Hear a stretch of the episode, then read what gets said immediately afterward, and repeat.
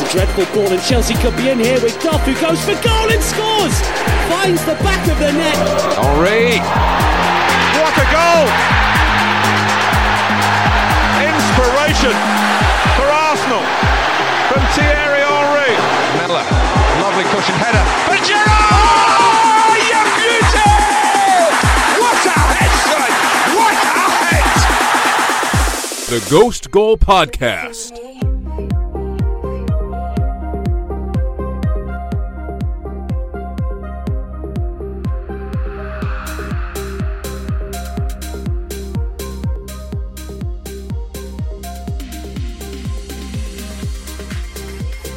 Arsenal kicked off the weekend early on Saturday with a 2-1 victory over Burnley. Lacazette and Aubameyang getting on the score sheet, and Dani Ceballos getting his first two assists of his Arsenal career. Liverpool handled Southampton later in the morning with Mane Firmino getting them on the score sheet. Danny Ings went, scored a late goal as Adrian went full Karius. Never go full Karius. The big game on Saturday saw City host Spurs in a cracker of a match.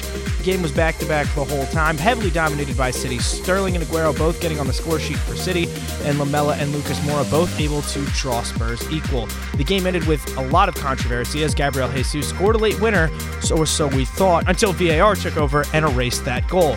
On Sunday, Frank Lampard got his first points as a Chelsea manager as they took on Leicester. Mason Mount got his first EPL goal in the first half, and then Wilfred Ndidi got the equalizer in the second. Christian Pulisic got his first start for Chelsea, who drew 1-1 with Leicester. And today, Wolves drew United at home. Manchester United opened the scoring thanks to Anthony Martial, and Ruben Neves scoring another screamer from outside of the box. He continues to do that in his young Premier League career, and Paul Pogba missed a penalty late in the second half. And here we are. We're back. Episode two of week two, or the first episode of the week two week as we get into the Ghost Goal podcast. I'm Andrew Passaro. We got Alex Moss along for the ride, Javier Revelo. The whole crew's back. How's everybody's weekend, fellas? My weekend was pretty good. I mean, I, I we, we got off to two two good wins of the season, and yeah, looking forward to the season now. I, everyone's getting back from injury. You know, we'll have the squad fully running. So yeah, super excited to have, be back, have footy back. I'm just torn because uh, we uh, we managed to go a full first week in the Premier League without mentioning VAR on our podcast, and I don't know how we get past it this week. I think that streak comes to an end in week two, guys. Yeah. Did, oh, definitely. It definitely comes to an end. did you guys week. see my tweet about VAR today? Did you? Did you? Did you? I, I did not. Okay. I did not. Yeah. Uh, well, if I had Twitter, maybe I would. yeah, well, that one's on you, Chief.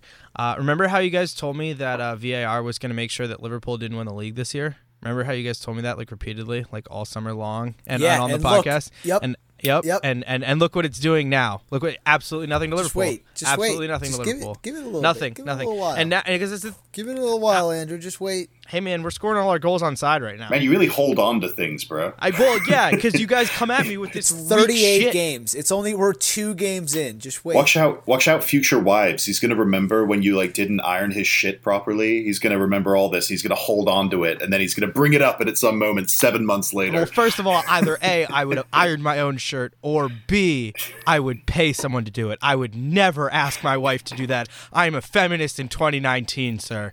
Do better, Alex. Do better. Andrew woke Passar- woke sorrow. I'm okay with that. I'm. I'll change my Twitter. woke as shit. Yeah, wide awake. I'm so awake, all the way awake.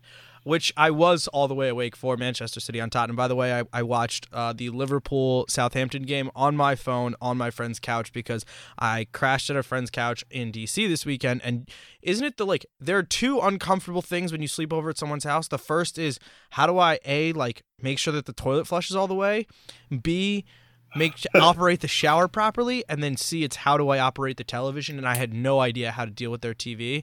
So I was just literally watching the game on my phone on their couch and then was like, "All right, it's the game's over. I'm going to go see my parents now. Bye."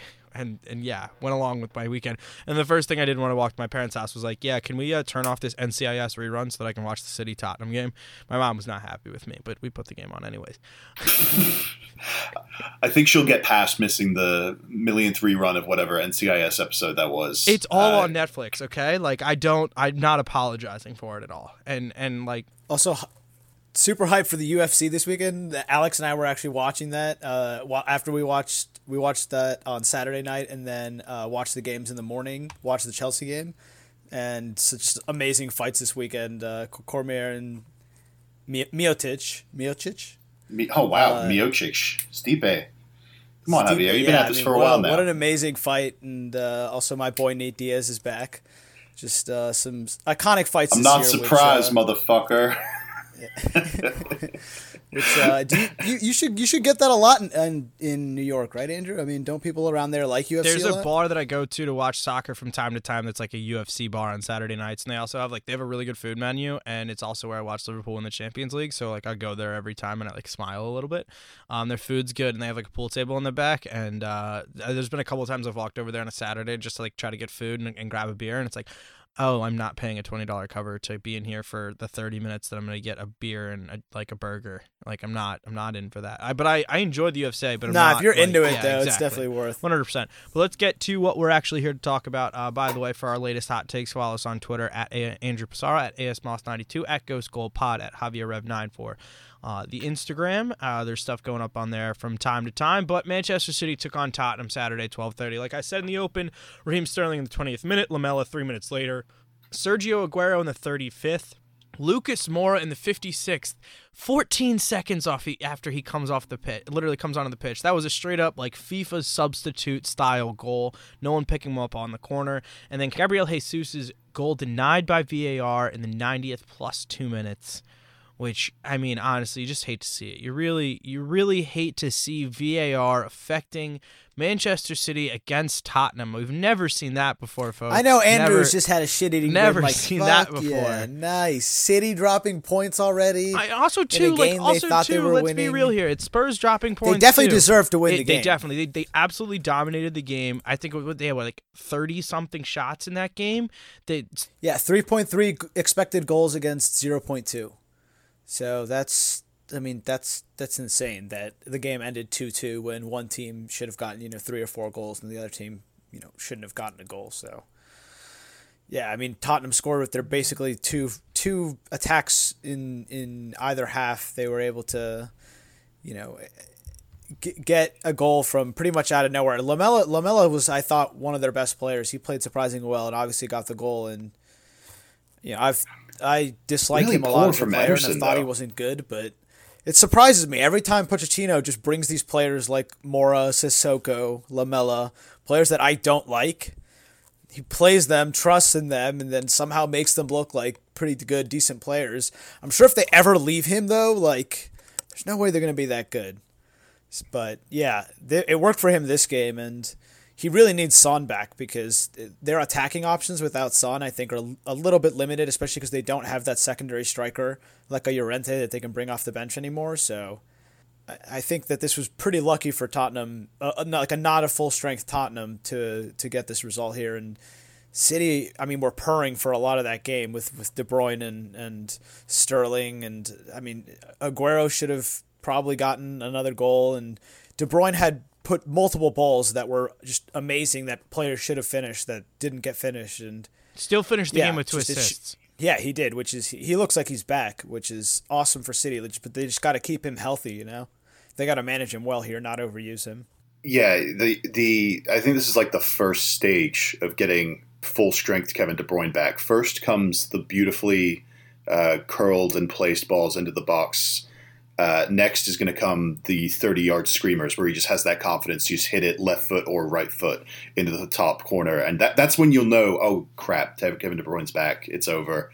Vince Carter, once again, it's over. Because, I mean, City were really, really unlucky not to win this game. We haven't talked about the VAR goal yet, but uh, that caused a ton of outrage in England specifically, where everyone is just viewing it as a farce. That basically, like the the, the consensus is that that was a great game-winning goal, uh, and City deserved to win the game. We think they should like allow that handball to or that goal to stand, which I don't really I don't really buy because it did hit Laporte's hand. No one's like no one's doubting the fact that it hit his hand and then went to Gabriel Jesus. They're just annoyed that like the rule only applies to offensive players in this in this context. Where if it hits an offensive player's hand at all in the box and leave, leads to a goal, it's getting chalked off.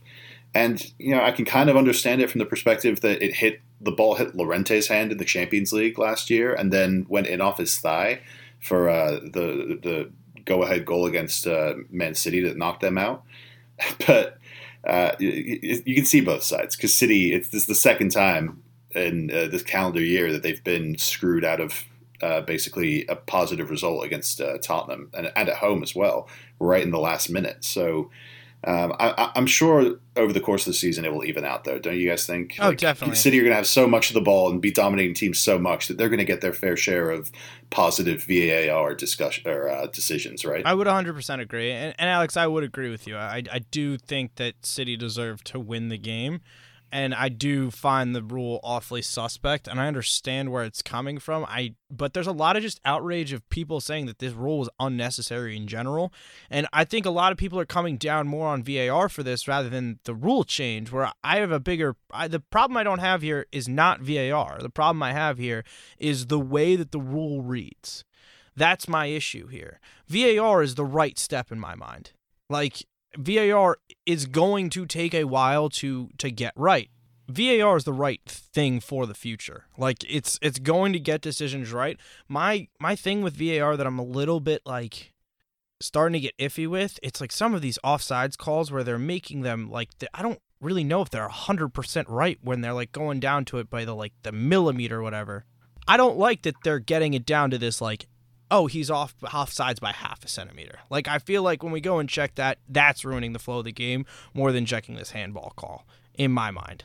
But I mean, if it's right, it's right, and every time it's been like right to a science, which I think is the best way to do it because that's the only way. I mean, just like the goal line technology, if it's not like 100% right or close to it, then I mean, it, there's always going to be room for like corruption and, you know, human error and pride getting involved, which in the biggest decisions, you don't want that to happen. You know, when there's millions of millions of dollars at stake for these teams and, you know, places in Champions League and careers and all that, you just you want you want the biggest decisions to all be correct, even if it's like a centimeter. So, I mean, it, there'll be times where I'm sure I'll be you know furious when one of our players is just you know Aubameyang is just a hair offside, but and it's I'm sure it's going to happen a lot where we score goals like that. But it's just I'm sure it'll even out throughout you know the, the uh, one or two seasons, and and once they sort out the kinks, which it seems like England's you know been, I think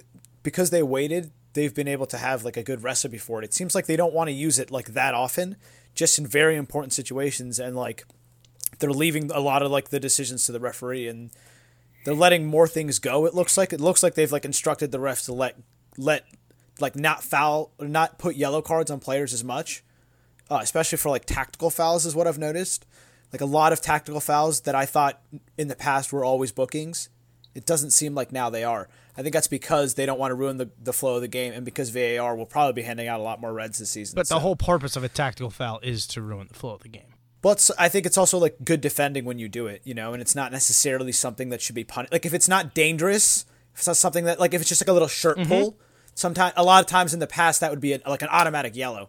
Now a lot of times they just, they just call the foul. I'm like, how is that not a yellow? Or like maybe I mean an elbow in the back that's also a little bit like shitty, but like just stuff that like defenders and attackers do in the past that maybe would, would have been yellows. I think a lot of times they're letting it go a little bit now, and I don't know. I think it's I think it's good because you gotta balance a little bit with VAR the flow of the game. So I, I, think it's interesting the way the Premier League's been doing yeah, it. Let me tell you, the older fans fucking hate all this shit, and it's it's funny to me to watch them yeah. argue on like one day they'll be like, "How did they not get this call right? This is an abomination," and the next week like VAR does something that's the letter of the law, and they're like, "VAR is ruining the game," and it's like half of our like knee jerk reactions are from like generations of people that are like 20 to 30 years older than us and it's like guys like come on just get like Instagram's a thing. VAR is a thing. Get fucking used to it already. All right? Like I'm on my phone all the time. You don't have to be happy with it, but you have to accept it. I think that's enough VAR talk yeah, I'm, for I'm, one week. I'm, I'm sure we'll I'm sure we'll get plenty more in there. All right, let's jump over to Sunday afternoon, which saw Chelsea take on Leicester. Frank Lampard getting his first points as a Chelsea manager after losing midweek to Liverpool in the uh, UEFA Super Cup. Mason Mount getting uh, getting his first goal in the seventh minute, and Ndidi in the 67th. I didn't get to watch all this because I didn't get great reception on the bus back to New York, but I know you guys got to watch it. Also, by the way, those Leicester City pink kits are fucking fantastic. Like I really enjoy those. Like they look, they, they might be one of my best, my favorite away kits. They're eye catching. I'll give them that. But we've had pink kits before. Haven't Everton have had pink kits that are pretty nice? Yeah, that's what they remind me of, like Everton's kits last year. Just like, but they're definitely better than Everton's kits last year for sure. I don't think it was last year for Everton. I feel like It might have been two years ago. been- I'm not sure. two years ago. Yeah. It was recently. Maybe Huddersfield had a pink kit also. I mean, pink isn't like this daring fashion statement. theirs was more of like a hot pink, where like the Leicester is more of like a rose pink. If you know what I mean, they were they're kind of similar to the. It's it's it's it's easier on the eye. yeah, it's, I'll, uh, yeah, yeah. it's definitely easier on the eye. I like them a lot. I don't know if I'm. But I'll I'll I'll stop stalling. you know, Yeah, like come on, Alex. Chelsea- You have one point from two games. It's better than Arsenal's start last year. You should be happy right now. I mean, let me preface everything we're saying, uh, kind of going along the same vein as last week. Uh, people kind of overreacting to like a, the first week of games. I I don't know if you guys have ever heard the saying, uh, "No one ever looks at the table uh, until ten games in," but uh, that that still applies in 2019. Not with Manchester. We have one point City. from two games. Uh, well, I mean, they were uh, the, only the only record that they really had a chance of getting from uh, Chelsea was the uh, longest time spent at the top of the league table, and they screwed that up this weekend. Chelsea, we have the record. We uh, led from game week two to the end of the season in 2014-15, and City could have beaten that if they stayed top from uh, the first week. But uh, no, not going to happen. Uh, but yeah, we uh, Chelsea the 120 minutes in in midweek it killed us. I mean, you guys, you guys are a straight up better team. We're obviously so you were playing against Southampton away, a difficult game. We'll get to that obviously in a second, but um, we were playing a Leicester team that kind of had a disappointing result themselves for the, the performance they had in the first week. And they kind of weathered the storm in the first 20 minutes that Chelsea put on them. And we really put a good performance together for only really that first 20 minutes. Could have scored a couple of times, got the goal from uh, Mason Mount pressing well and then just completely fell off a cliff. The only players that looked like they were uh, still there and still able to put together a good performance was pretty much N'Golo Kante and uh, Emerson at times, and then Christensen and Zouma looked a little bit uh, kind of stretched at times because we, we just got really lazy with the ball after that. We couldn't keep possession, we couldn't keep control of the game. Um, so it's it's I, I want to blame it on the 120 minutes in, in Europe, and that's what I'm going to settle on. But uh, at, at the end of the day, we were kind of lucky to get away with a point, to be completely honest with you. So overall, positive result. We got more than we deserved, I think. Bobby, I know you wanted to highlight Mason Mount, uh, his performance, because he's kind of locked down his spot in Frank's uh, team now. Like everyone just kind of agrees, like he's better than Ross Barkley. Yeah, I mean, I, I thought he was really, really good this weekend. Um, he really impressed me, just not only because of his goal, but you know, he had a couple other. I think he was your most dangerous player attack wise, and you know, he works really hard, and it seems like Frank has a lot of trust in him. So he's one definitely that uh, Alex has been touting to me, and you know, he has on the and then uh, on this pod in the past talked about Mason Mountain coming into this season, and yeah, he's impressed a ton. Just you know, super. He's probably going to be a, a, a starter for England in the future if you know he keeps up this form and starts regularly for Chelsea. And it's good to see Chelsea like having some youth players that actually can start in the team and play well and, and look good in the team. And I think Reece James will be another one that'll that'll come along in in a, in a few weeks, and we'll see him just burst onto the scene and, and look really good on this Chelsea side. So I think there's there's room for these players, and it, I think it just I don't know. I think it's it, it's really exciting for a fan base when that happens. Obviously, when you get new signings, it's really exciting too, and you just I think it's a, good to have a mix of both and. Yeah, enjoy it, Chelsea, because it's you probably wouldn't have started Mason Mount this year if you didn't have a transfer ban. so- Definitely. Alex, where does he rank in terms of like I know we asked about this in the preseason, but where does he rank in terms of like talent of all the young English prospects that have kind of been tempting to break through in Chelsea and maybe over the last decade? And Callum Hudson-Odoi. For Chelsea specifically, yes. you mean, or for I like just all mean, the English? I just prospects? mean for Chelsea. Um, I mean, we have it, it, it's it, it's kind of hard to say. He's only been a professional for two seasons, uh, whereas there's you know a couple other players. You just mentioned Hudson Odoi and Reece James, who I've you mentioned again a couple minutes ago. Um, I, I guess people his, his rise has been kind of like meteoric to the extent that he uh, played his first professional season in Holland, did really well there, but everyone thought because he's so lightweight, he's going to be uh, like so many young Chelsea midfielders of the past. I can name like Josh McEachran and Uh, Lewis Baker is another one. We've got a couple of midfielders who've been really good technically, who've come through our academy, who just haven't really made it at their cut it at the Premier League level in the end. But he's been so dominant in Holland, then in the Championship, at, in his first two years being a professional, that it's kind of undeniable that you have to give him a chance at this point. Um, but I, I would put him in terms of talent probably Oh, I, I don't even think he's the most talented of like the the group that we have coming up. I just think he's the most polished and most like composed and mature. Where like Reece James and Hudson Odoi when they return, I'm pretty sure they're going to be just as good, if not better, than Mason Mount once they get like fully over their injuries. So that's that's a question. I, overall, I mean, the main thing from this game is that it's a, a real. Uh, it's a real symptom of a young team to have mood swings like that in a game where it's hard for those young players to sustain a really high level performance for a full 90 minutes. And that was uh, on top of the 120 minutes in midweek.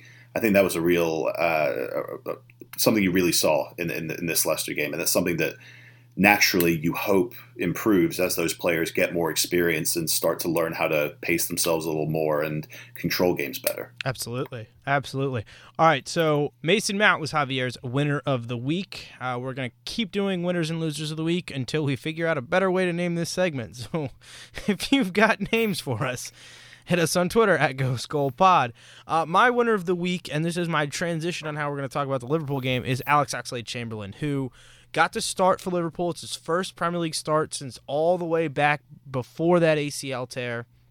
So I was just stoked to see him out there. I thought he did okay in midfield. He didn't blow the doors off for me. He also started midweek in in the uh, in the Super Cup playing in that Firmino role, and I don't think he did well in that role. Which hopefully Klopp never does that again and lets either Brewster or he, he was playing out. He was playing out on the left in the Super Cup, and Mane was playing at center forward. Yeah, and he like it looked like a warm up game for Oxlade Chamberlain. It looked like he was 100%. getting his legs under. And that's under what I was happy to see. I didn't see him creating a ton of chances in this game for Liverpool, but it's more of the getting him back to that level that he was at before the injury. And I think this was the perfect game to get him out there for. Southampton did well in this game. Like, you can't deny that they definitely had chances in the first half. Liverpool weathered the storm. You could see Liverpool kind of grew into the game in the second half and kind of like found that that that extra breath that you know you, you hear talk that you hear talk about from a Jurgen Klopp team, a team that has such good fitness levels and everything. They grew into the game. They they converted on their chances. I remember Salah definitely whiffed on a chance later in the second half. And then Adrian just has like an all-time fuck up and he almost got caught on it earlier in the game too. Uh, but you also have to mention his amazing saves he made. The Yoshida point blank save he made was, was great. Insane. And he made a Did really good a couple really nice saves. He made yeah. a really good stop off of a Matip uh, deflection that Matip had. That when it was going near post, it looked like he was trying to finish it in his own goal, like beautifully. But uh, Adrian made the save. So you have to mention those if you're going to mention the fact that he did have a huge error near the end of the game that made it tight. As much as he damaged our chances to quote unquote win this game, he also kept us in the game in the first half. And also, too, I mean, there were reports out there earlier in the week that he might not be able to play because a fan like got tackled into him who ran onto the pitch, which the video of that is fucking ridiculous. And we could have been playing a third choice keeper against against Southampton, which is definitely something I wouldn't have wanted. I didn't see a ton out of Che Adams in this game. I saw kind of bursts and moments, but Liverpool have been playing like a little bit of a higher line over the first three games that we've seen them play, and I thought he looked I, good. I, which I thought, I thought worked well. I don't know if they're going to do that every week. I feel like that'll work well against a team like Southampton, but maybe not against your Arsenals and your Manchester Cities of the world. But I felt like it worked well in this game, and Ma- Sadio Mane, man, I could go on and on and on about this guy. It's his first goal ever against his old club, but and it's also his only like his third assist in his Premier League career with Liverpool. He tends to score more than he creates. Yeah, he doesn't have like third assist total in the Premier League. Are you sure? Yeah, I have to like in the Premier League. Yeah, he's been there like three seasons, hasn't he? He's not. He's more of a goal scorer or like he'll he'll do the dummy pass to somebody else or then pass. Like it's not like he doesn't contribute, but he doesn't always get assists. He's more of a of a, just a natural goal scorer for us, and he doesn't get as much credit as Mo Salah being like just a like that goal that he scored against Southampton was fantastic.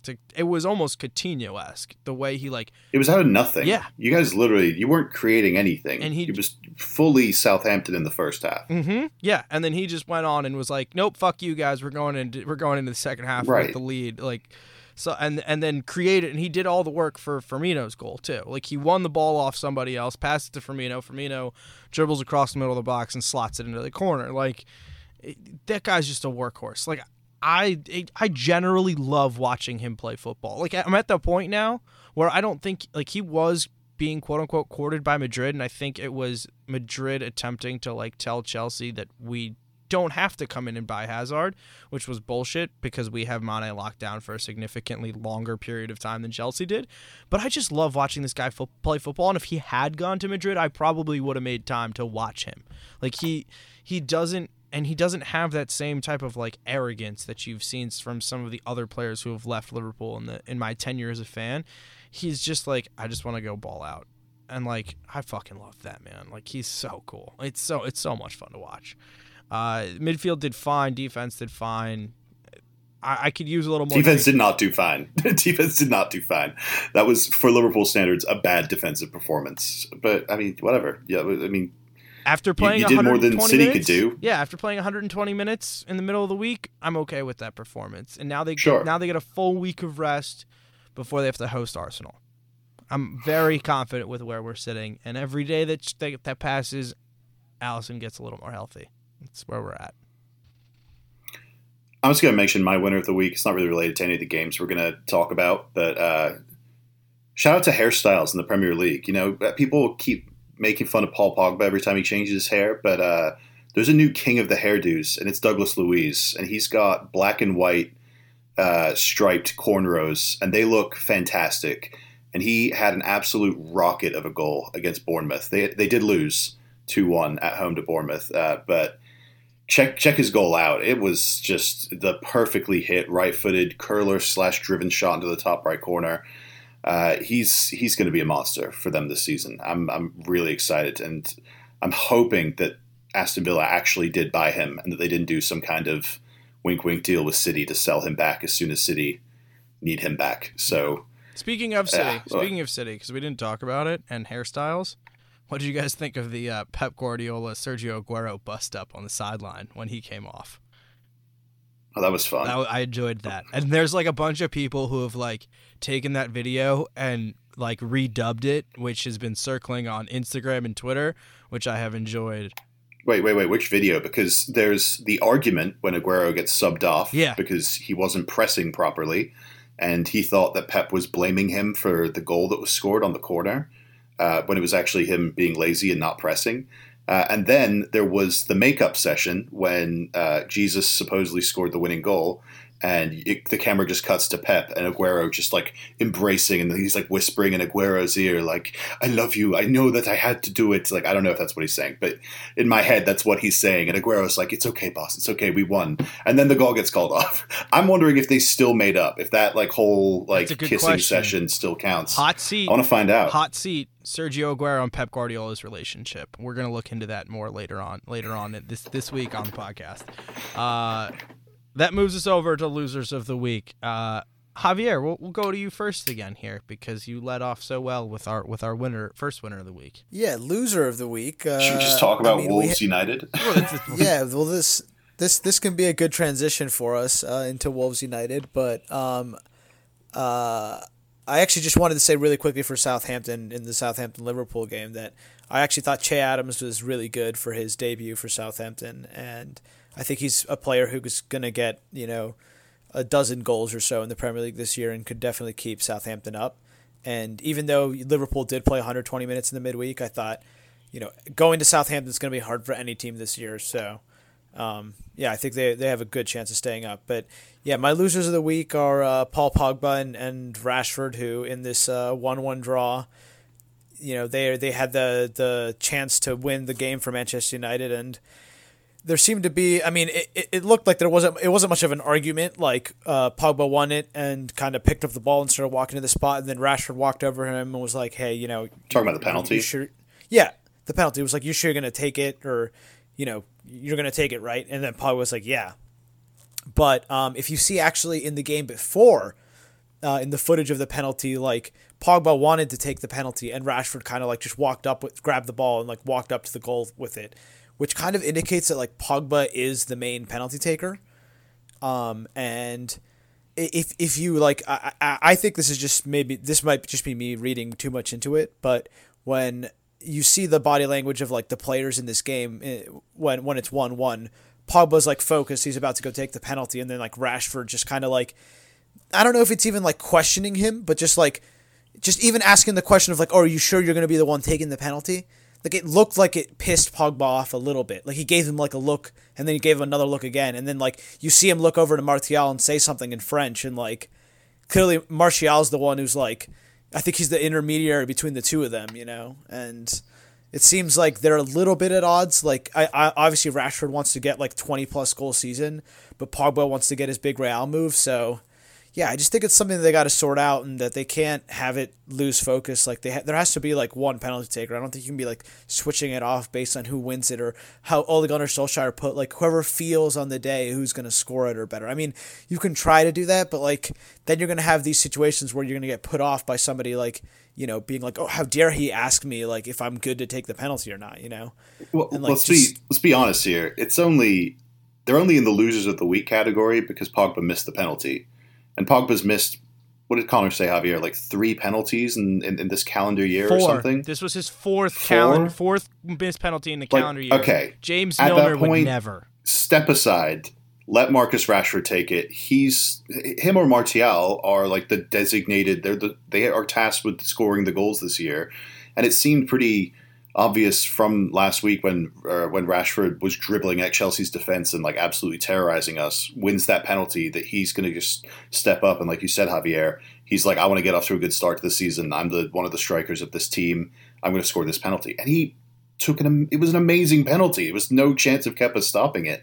So I, I say just keep riding with Rashford. He's he's probably a better taker at this point than someone who's missed four penalties recently. So uh, Yeah, I agree with you, but I just think that like it's a situation that has to get sorted out, and I don't like that the way that they're doing it. And that Solskjaer, like they asked him after the game as well, just like, "Oh, what's your policy?" And he said, "Oh, they're they're both the designated takers." I'm like, really, dude? Like you got to sort that out. Like, what do you mean they're both the ta- like? That's going to distract. Like in game, there's always going to be arguments. Like, how does that even It's work? the old, the old saying You know, in the NFL: the- if you have two quarterbacks, you don't have one. You know what I mean? Yeah. It's just I don't know. It's odd. I don't understand how you do it, and uh, I think it's going to detract from the United. And it definitely did this game. They should have won this game. They they, they were the better team, and the penalty would have been like a, probably the deserved way for them to win. But in the end, I think you know they're probably f- kicking themselves for only getting a draw here in a, in a game that they obviously they didn't get any points from it last year. So they they they- they're coming away with something, but I think they should have gotten a win. I mean, they were pretty good. They were pretty damn good. They they totally shut Wolves out in the first half. Yeah, but the second half, Wolves made that adjustment. They brought Adama Traore on, and he absolutely just terrorized Luke Shaw. They just said, "Okay, enough, enough of this. We're getting the paciest, best dribbler we have." the first putting like the first like 30 minutes or 25 minutes of the second half yes but then united had like a second wind where for the last 15 minutes they, they dominated the game pretty well and like Well, they yeah, got Wolves, the penalty and Wolves all that started to settle on the one-one. Uh, then they were like more uh, comfortable with the result after they got the equalizer. But you know, they still threatened. They still had counterattacks that they absolutely could have scored off of. Dendoncker missed a really good chance, pretty close to the end. And yeah, I mean, I, I don't think it's as I don't think it's as much of a like. I, I wouldn't say United deserved to win. I mean, they they, they probably they probably obviously could have with that penalty. But uh, if you take factor the penalty out of it, then I mean, it was, it was a pretty even game, and one-one was probably fair uh, to me at least. Another good game for Uh, uh, Wan-Bissaka at right back. From uh, I, I got to watch this game out of the corner of my eye. I was also dealing with a radio show at the same time, but every time I saw him do anything, he looked like he was doing it well for uh, for Manchester United. And uh, like I said in the open, another screamer from from Ruben Neves. Yeah, yeah that was amazing he That hasn't was- had too many of those actually. He had and like another two. beautiful pass and assist from Moutinho as well who I mean Yeah. Those two are so good together they have a, a great synergy and yeah there's it's a joy to watch when when when that team is like buzzing and those two are playing well and and it was a FIFA goal too. It's one of those like I've done that goal. It just in it's one of those where it's a short corner to Jota and he cuts it to Moutinho who does a driven like ball out to the to the player who's waiting at the top of the box. You control it L1 circle, tap, finesse to the top. It- it's just like literally, you know, those guys have done that in FIFA a million Yep. times, and we're just like, fuck yeah, like we just did it in real life. Let's go. Yep. Well, I Something makes me think that the uh, real life version gets them a bit more hyped than the FIFA version. Yeah, FIFA just a version little is- bit. That, I mean, yeah, absolutely. just just a li- But you you're doing you're living a video game in real life. That's awesome. Although I mean, people- it's just like that was a video game goal. It was beautiful. there are there are there are those kids who do those esports and are making like millions of dollars to play FIFA for a living, which is just like I feel like I don't know if I'd enjoy that. I really don't think I'd have as much fun as I would like putting that much pressure on the game as I do when I just shoot the shit at home and play a couple games of FIFA. Alex, let's go ahead with your your loser of the week here. Uh, before I do my loser of the week, since we're on the Wolves United game, I'm going to mention the uh, we, we we teased bad tweet of the week last week, uh, and uh, you'll be shocked to hear that one of our listeners found one.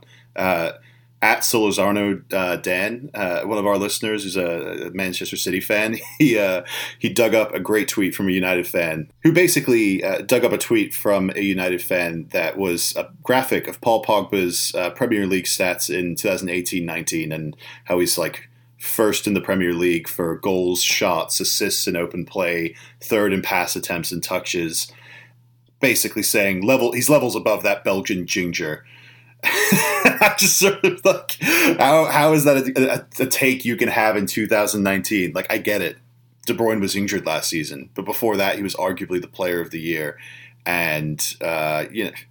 I don't know. It's it's not even a debate to me. Like it, you don't even need to look at their stats. You just watch those two players in uh, in a couple different games, and uh, De Bruyne is just so much more influential to me. It just seemed like the dumbest thing. yeah, so it's thank like you, when you watch thank Messi you, and Ronaldo for a couple of games. You know, No, it's pretty not much really. just like the dumbest those- argument ever. those There's players- an actual two- argument there. play You it, want to do that? There, don't do that here. at minute 38 We'll do this in another Javier? pod. don't have but, time you know, I had that to throw that one out there. I had to we're throw not we're it not out doing there. that one. But, But all you got to do is watch the two people play for a few minutes. I'm minutes. sorry, and nine then assists. you'll see who's the better Nine one. assists for Paul Pogba as a midfielder is is not a stat that you go around and be like, "Oh, my midfielder's the best in the world because he got nine assists last year." Like Mesut Ozil Right, has peak got De Bruyne's from the year before. exactly. Like Mesut Ozil got more than that in like the first half of a Premier League season a couple years ago. Okay, He got 17 in a first half of the exactly. season. Okay, so nine assists over the entire year. Don't go talking about that. Like, just shut your mouth. Just, just, just shut your mouth and stop talking. Uh, He ended the year with 18, which is pathetic. I but mean, it's Mesut, Yeah, we don't we don't talk just about that Mesut either. Ozil things. exactly. Exactly.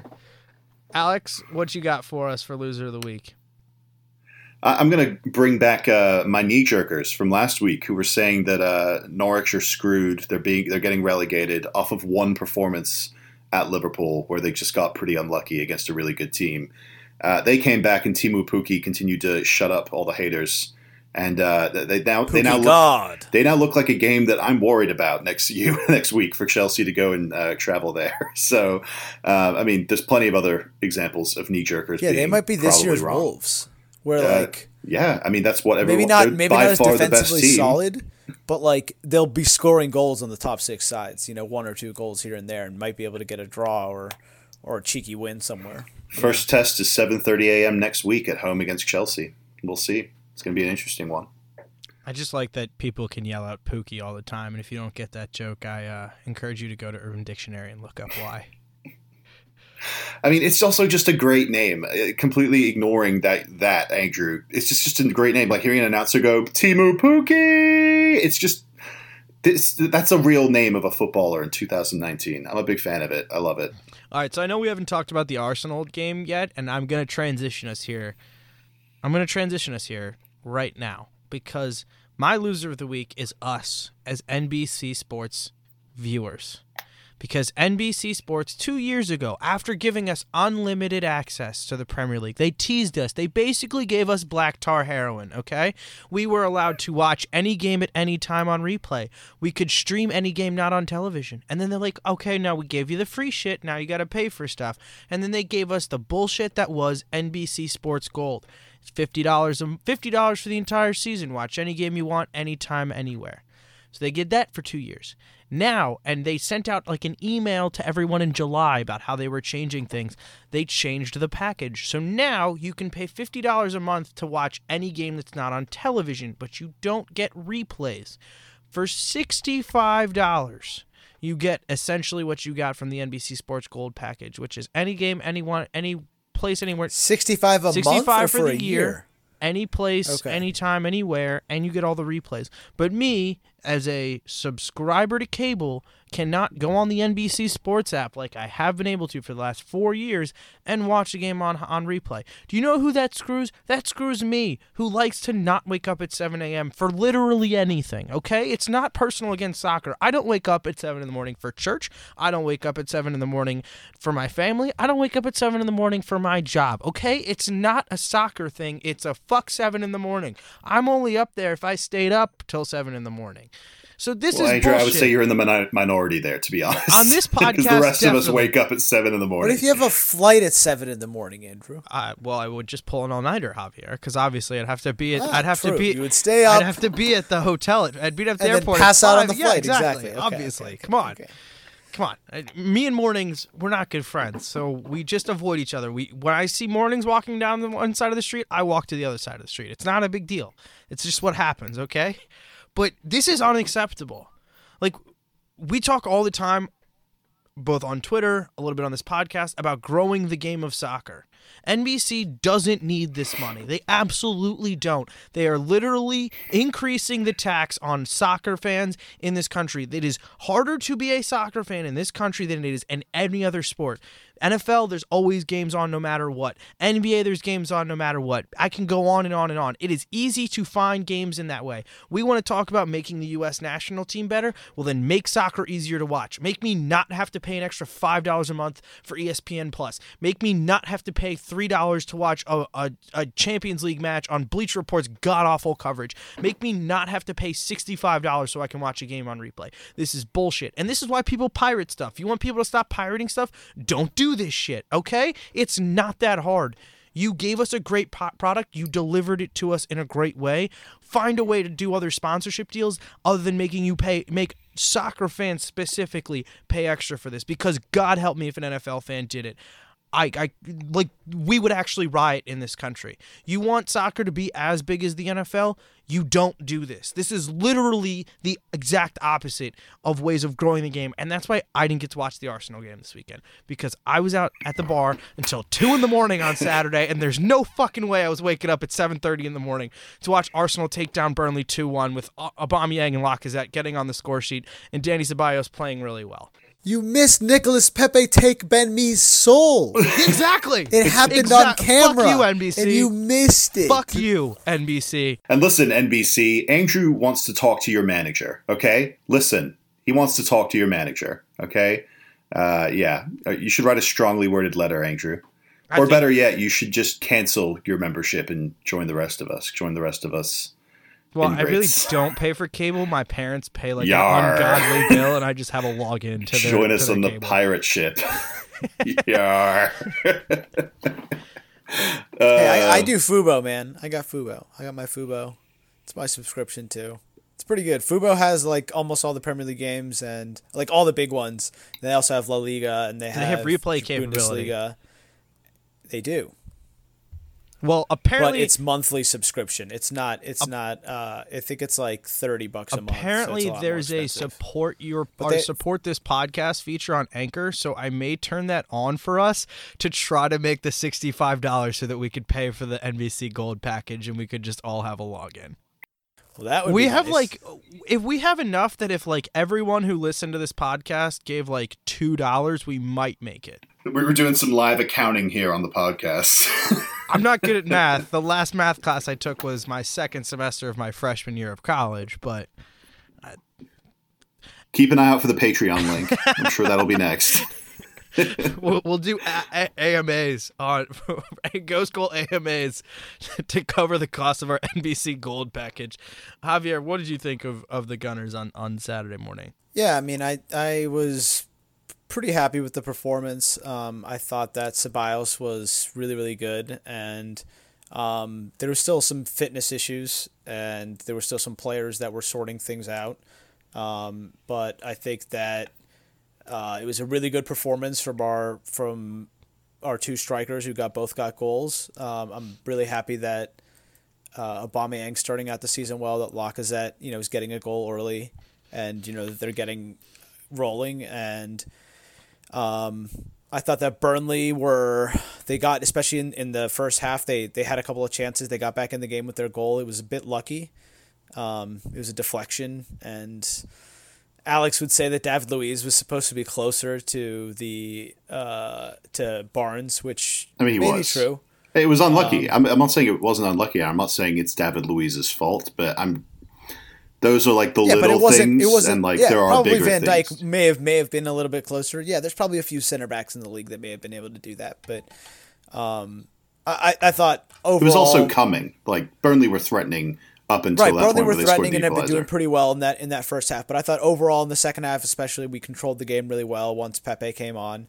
Just pinned Burnley back, and you know we probably should have gotten a third goal, um, which you know was uh, unfortunate that we didn't, and I, I would have liked that to happen to not, for it not to be nervy at all. Um, which I mean, in the end, we were able to keep possession a lot, especially because the way that Ceballos played.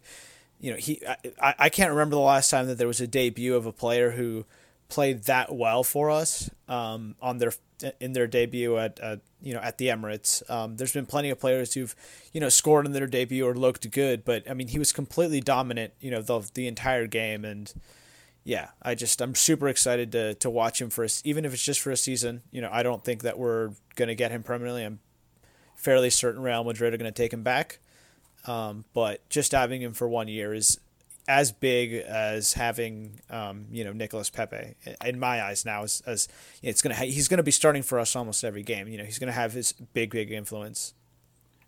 Uh, I, I'm going to go ahead and bring back the uh, Banter God Award of the Week for, for Dani Ceballos because when he got subbed off, it was about like 20 minutes or 10 minutes left in the game. He went and sat down, and who was he talking to on the bench, Javier? Uh, Mkhitaryan. yeah, he turned to Mkhitaryan and he just said to the, he just said to him like they don't play football. They just they just like lump it over the top. balls. They just hoof Right, it over the they top. just- they don't they don't like Right. playing football. it was just shitting all over Burnley in his first like real Premier League action. Uh, yeah, Dani, we all know that you're gonna get you're gonna see a good bit of that this year. Good luck. No, no And, Lucas uh, Torreira again.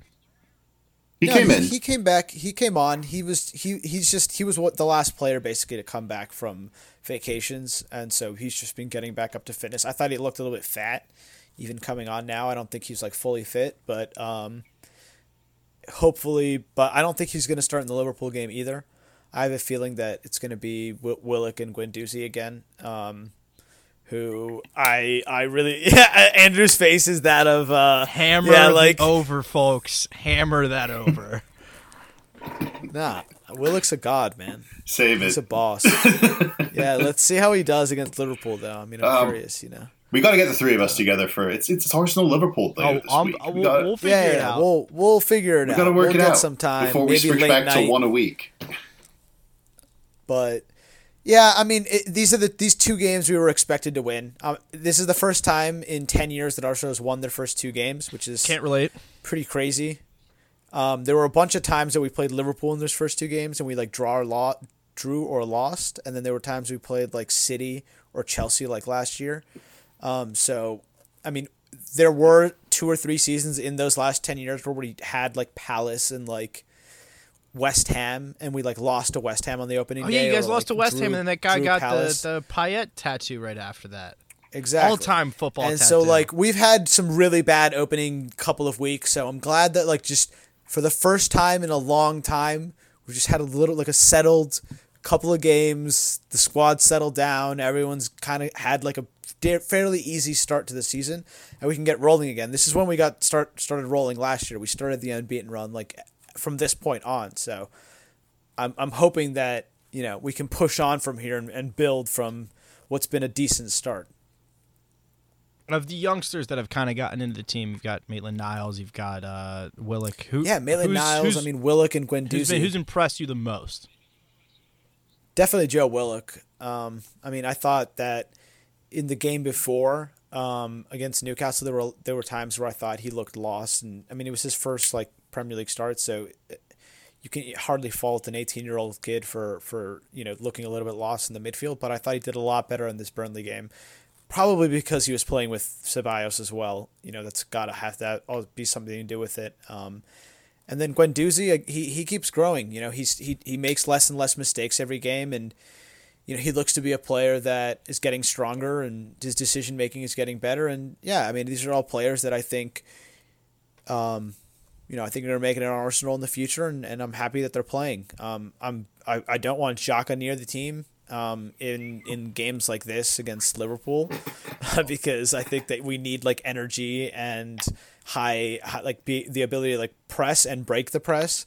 So yeah, I think that the, Xhaka's useful against you know some of these bigger teams. He was hurt for this last game, is why he didn't play. He would have been really useful against Burnley, but there's there's teams that are you know trying to beat you up and and smash you, and th- that's what Xhaka's good for, and, and these low block teams and breaking them down. But when you have to do teams that press high and are really good in possession, like Liverpool is, you know, I, I, I like players like Willock, um, like Guendouzi, and like, um, you know, Ceballos that can all break the press with their, you know, with, with their ability, and w- they have enough speed to also be able to press the opposing team. So, yeah, I think we, we have a lot of good squad uh, additions to our squad this year in terms of academy players, as well as you know the new signings. Pepe looked really good. I think his first start's definitely going to be next week, uh, this weekend against Liverpool. So, but he looked really good. He came out at halftime, and um, yeah, super excited for him.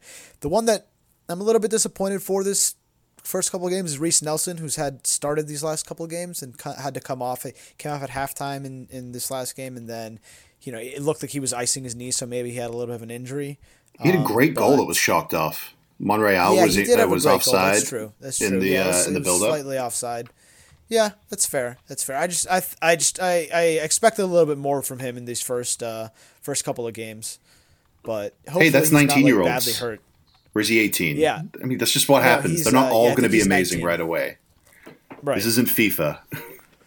But yeah, I mean, it's uh, it's it's good, good, good start to the season. I'm happy. All right, so uh, that wraps it up for us today. We'll be back at some point later this week with some kind of preview for the weekend, depending on schedules. So just look out for that.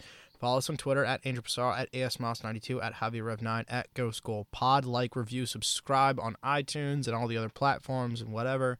Um, I went on a uh, friends podcast uh, last week, and I think that's dropping soon tonight, tomorrow. Uh, should be out by the time uh, you guys listen to this. Uh, so if you want to go check out uh, at the Wink at the WNK on Twitter and Instagram, you can find probably the, the links to the full pod episode. I got pranked basically, so I went on a friends podcast to talk about the experience and managed to give you guys a little shout out and give a little background on how this this little shindig got started. So uh, go check that out too.